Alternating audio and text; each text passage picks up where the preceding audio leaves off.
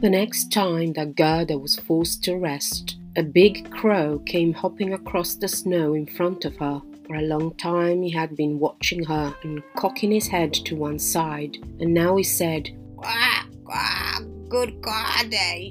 He could not say it any better, but he felt kindly inclined toward the little girl and asked her where she was going in the great wide world, all alone. Gerda understood him when he said, alone, and she knew its meaning all too well. She told the crow the whole story of her life and asked if he hadn't seen Kay. The crow gravely nodded his head and called, Maybe I have. Maybe I have. What? Do you really think you have? The little girl cried, and almost hugged the crow to death as she kissed him. Gently, gently, said the crow. I think that it may have been little Kay that I saw, but if it was, then he has forgotten you for the princess. Does he live with a princess? Gerda asked. Yes. Listen, said the crow. But it is so hard for me to speak your language. If you understand crow talk, I can tell you much more easily. I don't know that language, said Gerda. My grandmother knows it just as well as she knows baby talk, and I do wish I had learned it. No matter, said the crow. I'll tell you as well as I can, though that won't be any too good. And he told her all that he knew. In the kingdom where we are now, there is a princess who is uncommonly clever. No wonder she has read all the newspapers in the world and forgotten them again. That's how clever she is. Well, not long ago. She was sitting on the throne. That's by no means as much fun as people suppose. So she fell to humming an old tune. Why, oh, why should I get married? So she made up her mind to marry as soon as she could find a sort of husband who could give a good answer when she spoke to him, instead of one of those fellows who merely stand around looking impressive. But that is so tiresome. Believe me, said the crow, every word I tell you is true. I have a lady love who has the run of the palace, and she tells me everything. The newspapers immediately came out with a border of hearts and the initials of the princess. And you could read an announcement that any young man might go to the palace and talk with her. The one who spoke best and who seemed most at home in the palace would be chosen by the princess as her husband. There were crowds but when they stood in front of the princess on their throne, the best they could do was to echo the last words of her remarks. She didn't care to hear it repeated. The line of candidates extended all the way from the town gates to the palace. But Kay, little Kay, Gerda interrupted. When did he come? Was he among those people? On the third day, a little person with neither horse or carriage strode boldly up to the palace. His eyes sparkled the way yours do, but his clothes were poor. Oh, that was Kay, Gerda said. Now I found him. When he got in front of the princess, who was sitting on a pearl as big as a spinning wheel, he spoke so well. He was dashing and handsome, and he was not there to court the princess, but to hear her wisdom. This he liked, and she liked him. Of course it was Kay, said Gerda. He was so clever that he could do mental arithmetic even with fractions. Oh, please, take me to the palace. That's easy enough to say, said the crow. But how can we manage it? Oh, yes, said Gerda. When Kay hears about me, he will come out to fetch me at once. Wait for me, the crow said. He wagged his head and off he flew. Darkness had set in when he got back, Quack, quack, he said. My lady love sends you her best wishes, and there's a little loaf of bread for you.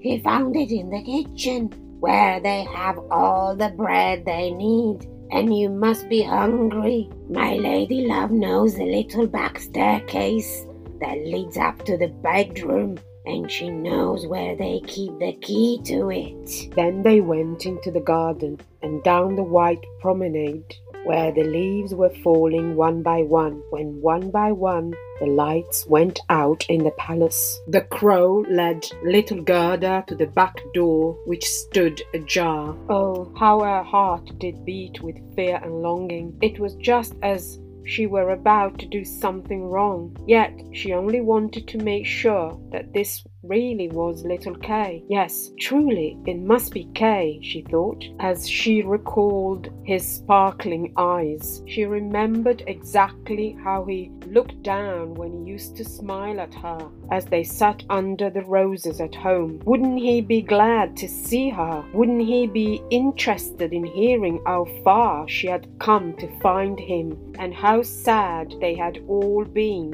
when he didn't come home? She was so frightened and yet so happy. Now they were on the stairway. A little lamp was burning on a cupboard, and there stood the tame crow, cocking her head to look at Gerda, who made the curtsy that her grandmother had taught her. The tame crow led the way. It seems to me that someone is on the stairs behind us, said Gerda. Things rushed past, and from the shadows on the wall they seemed to be horses, and there were shadows of huntsmen, ladies and gentlemen on horseback. The crow told Gerda that those were only dreams.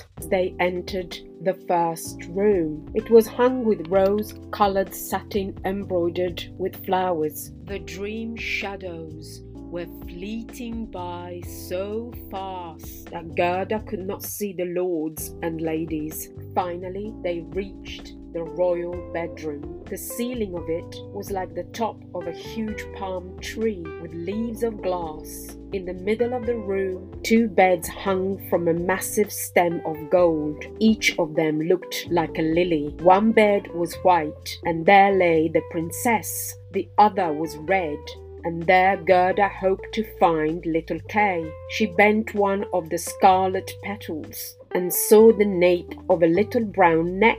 Surely this must be Kay. She called his name aloud and held the lamp near him. The dreams on horseback pranced into the room again as he awoke and turned his head, and it was not little Kay at all. The prince only resembled Kay about the neck but he was young and handsome. The princess peeked out of her lily white bed and asked what had happened. Little Gerda cried and told them all about herself and about all that the crows had done for her. Poor little thing, the prince and the princess said. They praised the crows and said they weren't the least bit angry with them, but not to do it again. Furthermore, they should have a reward. Would you rather fly about without any responsibilities? said the princess. Or would you care to be appointed court crows for life?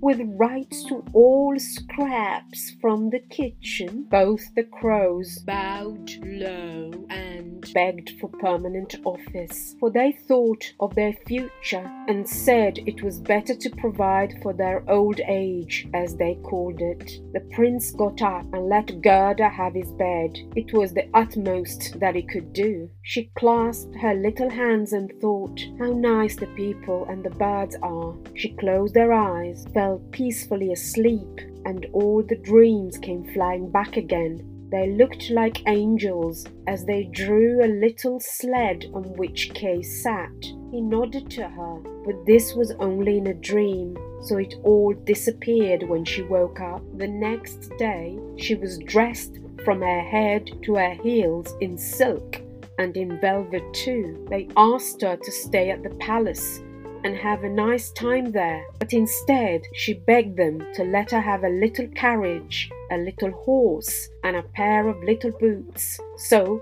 that she could drive out into the wide world to find Kay. They gave her a pair of boots and also a muff. They dressed her as nicely as could be, and when she was ready to go, there at the gate stood a brand new carriage of pure gold. On it, the coat of arms of the prince and the princess glistened like a star. Fare you well, fare you well, called the prince and the princess. Little Gerda cried, and the crow cried too for the first few miles. Then the crow said, Goodbye! That was the saddest leave taking of all. He flew up into a tree and waved his big black wings as long as he could see the carriage, which flashed as brightly as the sun.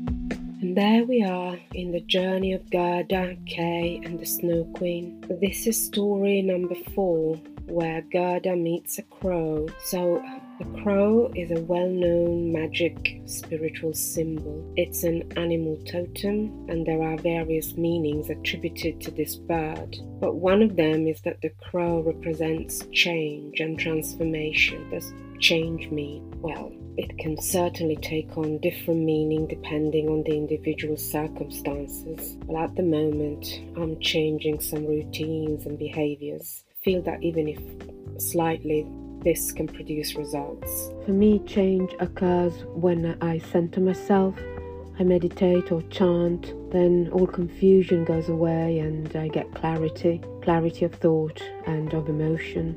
Another aspect of the crow is their language. Apparently, the crow's language, the call, is a complicated language which at first can sound chaotic but actually it's not, as the crows sometimes warn other animals of danger. The sound that they make could also be an invitation to really listen without judgment, listen to different ideas, opinions, as we might be limiting ourselves and be stuck in old ways of thinking, beliefs of right and wrong, beliefs we have been taught and taken on as our own. But if we can change perspective, we can open up to a new path in our life and there are so many infinite possibilities that life can bring us. What do you think when you see a crow? Anyway, I'm looking forward to some more writing and performing soon. As the autumn season has come, I'm going to be working on a new project. And thank you to my listeners.